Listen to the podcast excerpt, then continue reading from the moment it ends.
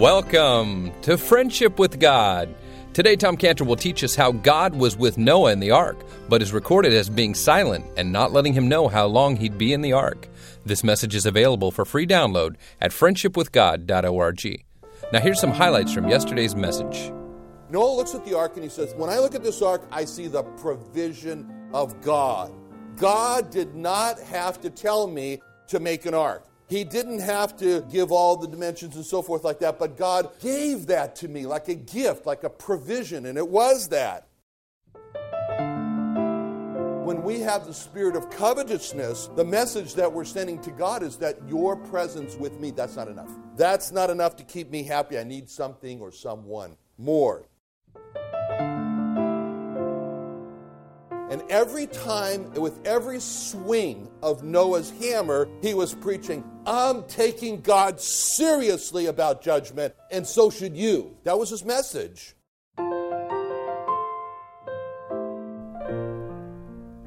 Now, here's Tom Cantor as we continue our expository study in the book of Genesis every Monday, Tuesday, and Wednesday.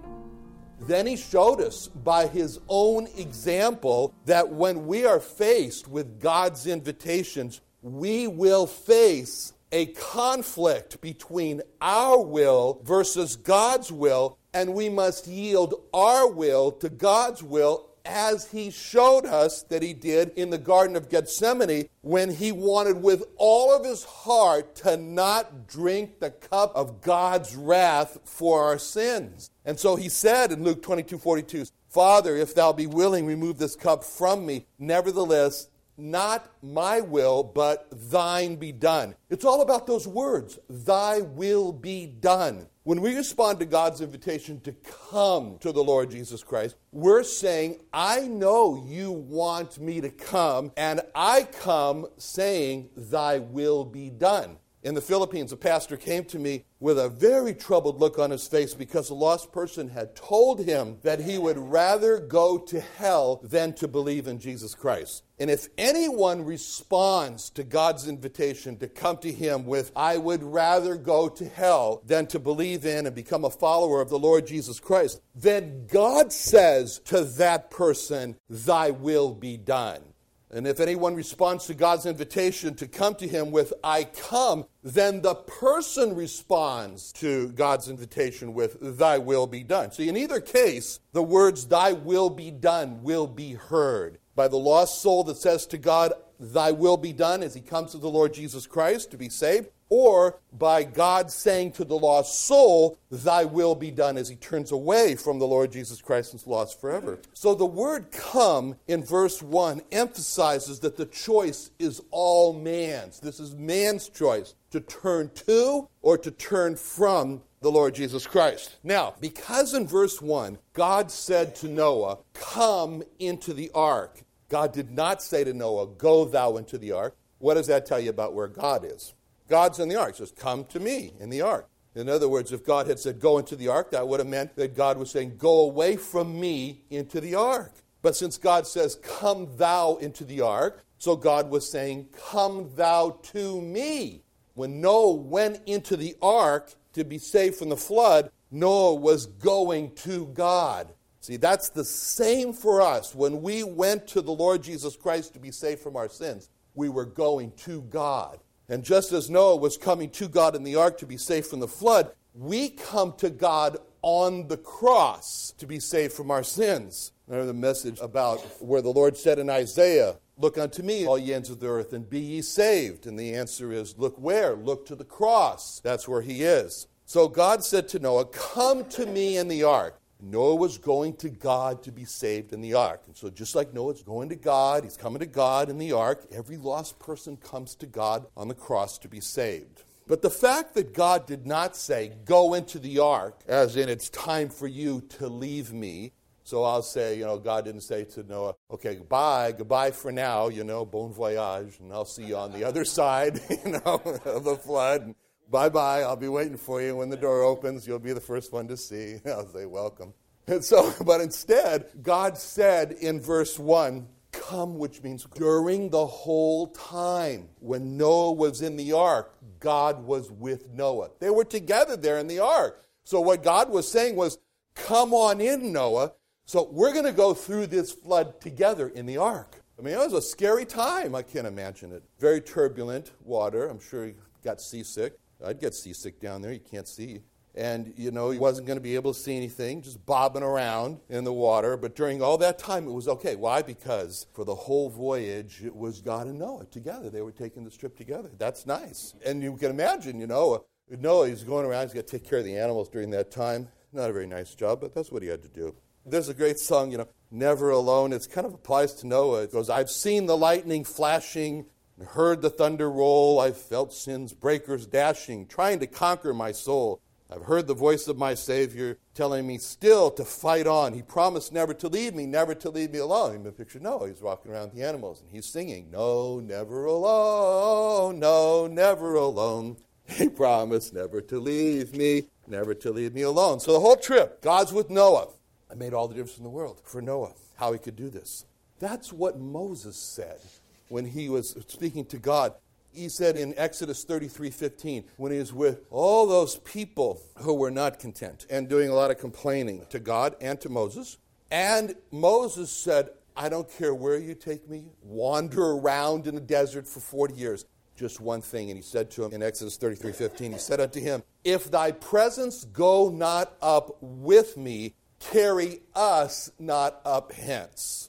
So, what Noah was saying was this you know, desert 40 years, bloodthirsty enemies, no water, lots of trouble, you know, all around. He was saying this anywhere with God, nowhere without God. That's what he was saying. And that's what Paul taught us when he says in 1 Corinthians 10 13, we've mentioned this before, there hath no temptation taken you, but such as is common to man. But God is faithful, who will not suffer you to be tempted above that you are able, but will with the temptation also make a way to escape, that you might be able to bear it. What is the way to escape that he was talking about? It's very simple it's the presence of the Lord Jesus Christ. What was the way for Noah to endure all that time in the ark? It was the presence of God. That's the way. So whether it's Moses or in the desert, or whether it's Noah in the ark, or it's us in a hardship in life God puts us in, it's the same motto anywhere with God, nowhere without God. About how long was it that Noah was in that ark? How long? Okay, let's figure it out. Turn to Genesis 7:11. How old was Noah when all the fountains of the great deep were broken up and the windows of heaven were opened? How old? He was six, okay, that's what it says, in the 600th year of Noah's life in the second month, 17th day of the month. Okay? 28 day month. So 2 times 28 and 17, 73 days. Okay, so it was 73 days after his 600th birthday. Okay? Now, according to verse 10, how long had he been in the ark before that time? Seven days. Okay, so that means he went into the ark seven days earlier. So 73 minus 7, so 66. So he was there, he entered the ark 66 days after his 600th birthday. Now look at Genesis 8 13 and 14. How old was Noah when he got off the ark? Came to pass in the 601st year, first day, first month, the waters were dried up from off the face of the earth. Noah removed the covering. So what day was this? the first day of the first month of his 601st year. It's his birthday. Okay? Happy birthday, Noah. And then it goes on in verse 14. It says, In the second month, on the 7th and 20th day of the month, was, was dried. The earth was dried. So, what does that mean? He stays in the ark two more of those 28 day months and 27 days, or 83 days after his 601st birthday. All right? So he enters the ark 66 days after his 600th birthday, and he leaves the ark 83 days after his 601st birthday. So, about how long is he on the ark? Not exactly, it's about a year. okay? Give or take, a year, 17 days. Let's just call it a year. Okay, well, a year is good enough to say that's a long time. Caribbean cruises are one week or two week, and that's enough and this isn't a Caribbean cruise. This is a year. Now, you remember something interesting in Genesis 6:21, you want to turn back to that, where God gave Noah a responsibility when he said, "And take thou unto thee of all the food that is eaten, and thou shalt gather it thee, and it shall be for food and for them." Now, is there any record before Noah enters the ark of how long he and those animals will have to be fed in the ark or have to be in the ark. No, we don't have any record of that. So if Noah thought it was going to be a one month trip on the ark, and it was really a one year trip on the ark, that would have been a problem because Noah was responsible for the food, right? He had to get enough food. So if God told Noah that he was responsible to get enough food to last for the whole ark journey, and we have no record of God telling Noah how long he was going to be on the ark, what's the only conclusion you can come to? Same one like last week. NTK, need to know. We're on a need to know basis. God must have told Noah how long it was going to be. Otherwise, how can you get enough food if you don't know? One year is a long time and he didn't tell us. So, just like we said last week, God must have told Noah the difference between clean and unclean animals. Now, remember back in Genesis 3:15, how Eve heard God say to the serpent that from her seed was going to come the Messiah and he was going to crush the head of the serpent. Now, do we have any record in Genesis 3 that her seed was going to be fully God? Because that's unusual, right? And we don't. But when we came to Genesis 4 1, you remember the first words of Eve with the birth of her firstborn son was, I've gotten a man who is God. That's what she said there. How did Eve know that the Messiah was going to be fully God. Her seed was going to be fully God. NTK, right? God must have told her and didn't tell us. Now, all this goes to show that God told Eve and God told Noah and Abraham, who saw the day of the Lord and rejoiced in it, more than we have a record of. Now, why is that important to know that God told these people, Eve and Noah and Abraham and others, more than we are told? Why? Because the deceiver, the devil, has used a trick. He's used a little trick to get us to think that God has not done right. And the deception that he's used goes like this well, we know that there's only one way to get to heaven through the Lord Jesus Christ and trusting in his death. And since the Old Testament doesn't say anything about the Lord Jesus Christ, it doesn't say anything that God told Eve and Noah and Abraham about the Lord Jesus Christ and his death, then they couldn't have gone to heaven, see? Now, the truth is that we are not told what God told them. And that's why these examples are important. When we see Noah going out and collecting food for his family and his animals for the trip, we know he had to know how much food he should get, that it was going to be a one year trip, but we're not told. Now, thinking about Noah in that boat there for a year on the ark with God, that must have really been some wonderful time for Noah. let's, let's say it's an easy time, but it was a wonderful time. Why? Because he was in close proximity with God. He was in close fellowship with God. He was in close friendship with God. And if we were to ask Noah, say, no, that must have been pretty rough to be there on that boat for a year. Terrible storms bobbing around with all those animals. And if you have to do it again, would you do it again? And Noah would say, You bet I would. You bet I would. That was the greatest time in my life because God was with me in that ark, and it was a wonderful time to be shut up together with God, even though it was tough times. Now, the Lord said to Noah in Genesis 7 1, he says, Come thou and all thy house into the ark. And then he said, For thee have I seen righteous. Now, that looks almost like it's a reason for why he was brought into the ark, for God to say, He has invited him because I have seen thee righteous. Now, King Solomon said very clearly to us, in case there's any doubt, we don't need any instruction to know that we are sinners because we know that firsthand. But King Solomon went on and he said in 1 Kings 8:46, "For there is no man that sinneth not." And Paul said actually the same thing in Romans 3:23 when he said, "For all have sinned and come short of the glory of God." And Isaiah said something about our righteousnesses in Isaiah 64 6 when he said, We're all as an unclean thing, and all our righteousnesses are as filthy rags. So if all have sinned, then that means that Noah had sinned. And any righteousnesses that Noah had were as filthy rags. So, what in the world could God have meant when he said, I have seen thee righteous? And this, by the way, is the first time that this word righteous is used in the Bible. And the answer comes very clear when we look, and if you like to turn to Genesis 15, 5 through 6, because this is the passage in Genesis 15, 5 through 6, where God is telling Abraham something that's not easy to believe. So he says this in 15:5, Genesis 15:5. And he brought him forth abroad and said, Look now toward heaven and tell the stars if thou be able to number them. And he said, So shall thy seed be. And then it says in verse 16, And he believed in the Lord, and he counted it to him for righteousness. So here we have Abraham. He has no children. He and his wife are well beyond the age of childbearing. And God takes Abraham out on a nice, clear, star filled night and God tells Abraham, Look up, Abraham, look into the stars and see, try to count them. And then he says, Now your seed's going to be like that in number. Tom, today you talked about how God said to Noah, For thee have I seen righteous. Doesn't the Bible say that everyone is a sinner and not righteous? Noah was a sinner, was he not? Well, yes. As a matter of fact, Solomon made this so clear when he said in Ecclesiastes 7:20, "For there is not a just man upon earth that doeth good and sinneth not." And that included Noah also. Noah was a sinner. So in and of himself, Noah was not a righteous man. As a matter of fact, it says in Isaiah 64:6, "But we are all as an unclean thing." That includes Noah. And all our righteousnesses are as filthy rags. That includes Noah's righteousnesses. And we all do fade as a leaf, and all our iniquities, like the wind, have taken us away. So you're absolutely right that Noah was a sinner, and he was not righteous in and of himself.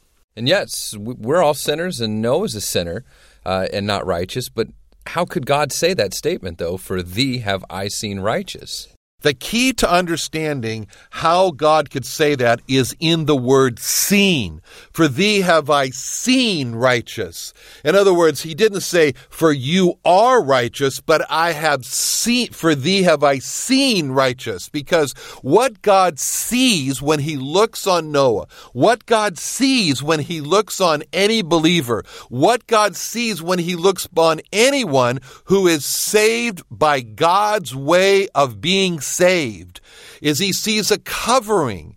This is what he meant when it says in 2 Chronicles 6:41 when the prayer was made to God, "Now therefore arise, O Lord God, into thy resting place, thou and the ark of thy strength. Let thy priests, O Lord God, be clothed with salvation, and let thy saints rejoice in goodness. This prayer here, where it says, Let thy priests be clothed with salvation, the word salvation in Hebrew is the word Yeshua. That's the word Jesus. So what they're actually, what the prayer is, is let thy priests be clothed with Jesus. Let thy priests be clothed with salvation. It says then, so that's the first point we see. Then it says in Psalm 132 9, Let thy priests be clothed with righteousness, and let thy saints shout for joy. So in Second Chronicles 641, it's let thy priests be clothed with, with salvation, with Jesus, and Psalm 132 9, let thy priests be clothed with righteousness. So when we are clothed with the Lord Jesus Christ, then we are clothed with his righteousness, not a righteousness of our own, but his righteousness. And therefore, when God looks on us, when he looked on the priests, he didn't see the sin of the priests, he doesn't see our sin, but he sees the righteousness of the Lord Jesus Christ. It's a righteousness not their own. And for Noah, it was a righteousness not his own. So when God says, For thee have I seen righteous, he was not saying, Noah, it's your righteousness, because we already saw from Isaiah 64 6 that all of Noah's righteousnesses were as filthy rags. Then what was he seeing? He was the righteousness of the Lord Jesus Christ. Let thy priests be clothed with Yeshua, with salvation. Let thy priests be clothed with righteousness. It's the same idea that, that uh, was spoken of in Psalm 91 4 when it says, He shall cover thee with his feathers. This is God covering us with his feathers, and under his wings shalt thou trust. See, the feathers of God, in other words, the wings of God, is the covering. And so, therefore, when God looks, he sees the feathers and the coverings, and this is what the Lord Jesus Christ was referring to in Matthew 23 37 when he says, And he stood outside of the city of Jerusalem. And it says when he says this, that the Greek says that he cried out with a such a loud cry, a cry that would have been heard all around, echoing all around, because he was really pouring out his heart as he cried these words, Oh, Jerusalem, Jerusalem, the Lord Jesus Christ said, Oh, Jerusalem, Jerusalem, thou that killest the prophets and stonest them which are sent unto thee, how often would I have gathered thy children together, even as a hen gathereth her children under her wings, and ye would not? See, so it's the same idea here as the Psalm 91, where it says, He shall cover thee with his feathers. Who? That's God. And who is that? That's the Lord Jesus Christ. As it says in Matthew 23 37, where he said, How often would I have gathered thy children together as a hen gathereth her chickens? And when the gathering takes place, there is a covering. There is a covering of the chickens under the wings of the hen. That's the covering which is the Lord Jesus Christ, which God sees the righteousness, and therefore he could make the statement to Noah, For thee have I seen righteous. Now, Tom, I can see how, with that covering, how God could say, For thee have I seen righteous. So, why Noah and no one else at this time could God see that way? Yes, and so those last three words of the verse that I just quoted in Matthew 23 37 tell why. Because remember, there again it says, O Jerusalem, it's the Lord Jesus Christ speaking, O Jerusalem, Jerusalem, thou that killest the prophets, stonest them which are sent unto thee. How often would I have gathered thy children together, even as a hen gathereth her chickens under her wings? And, and here are the words, ye would not. See, ye would not.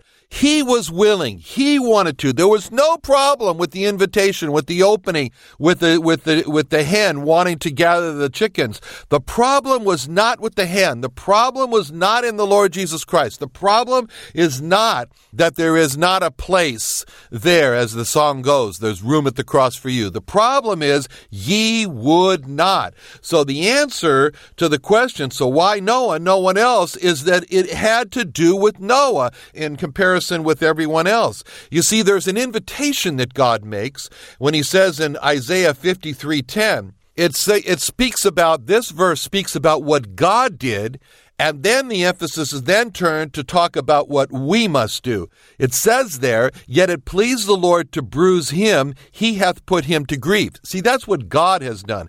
God has provided the cross sacrifice of the Lamb of God, the Messiah, the Lord Jesus Christ, God the Son. That's God the Father who has done that. It pleased the Lord to bruise him, he hath put him to grief. Now the emphasis turns on our responsibility when it says, When thou shalt make his soul an offering for sin. See, so in other words, it's the same thing as what the Lord Jesus Christ was saying in Matthew 23 37 when he said, Ye would not. That parallels with Isaiah 53 10 when he says, When thou shalt make his soul an offering for sin. So really, God is saying, When thou shalt make his soul an offering for sin. In other words, God wants us to do that. It's, God is not willing that any should perish, that all should come to repentance.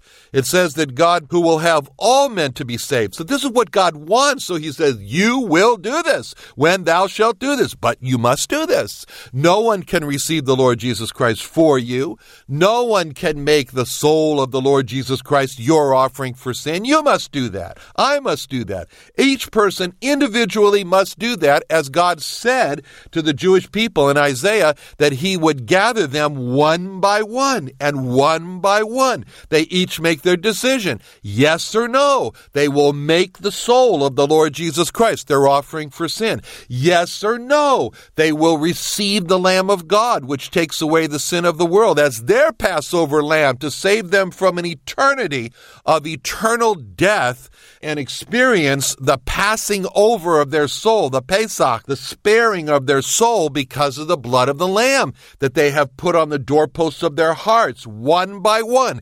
Each person makes his decision, just like the father in the house made the decision to go and get the lamb for his house. And this is emphasized to us in Psalm 95, 7 through 10, when it says there that today, if you will hear his voice, harden not your heart. Don't do that. He's saying, as in the provocation of the day of temptation in the wilderness. And then he reminds us, when your fathers tempted me, proved me, saw my work, Forty years long was I grieved with this generation, and said, As a people that do err in their heart, and they have not known my ways. That brings us back to the wilderness, and we only have to remember that out of all those people in the wilderness, how many went into the land of Canaan? Only two. Out of millions, only two out of millions went in. Why? Because they made the Lamb of God, which takes away the sin of the world, their lamb, and therefore they were saved. They made his soul their offering for sin. And that's why Noah and no one else at that time. Thank you for joining us today. And today is a special occasion, as it's the one year anniversary of the Friendship with God radio program. We started out in San Diego, California, and a few other major cities one year ago, and now we're on in hundreds of major cities nationwide in America and abroad. Now, if you've missed any of Tom Cantor's teaching from the book of Genesis or Exodus, we encourage you to visit our website to listen or to download today's message and messages from the past year, all available free to download.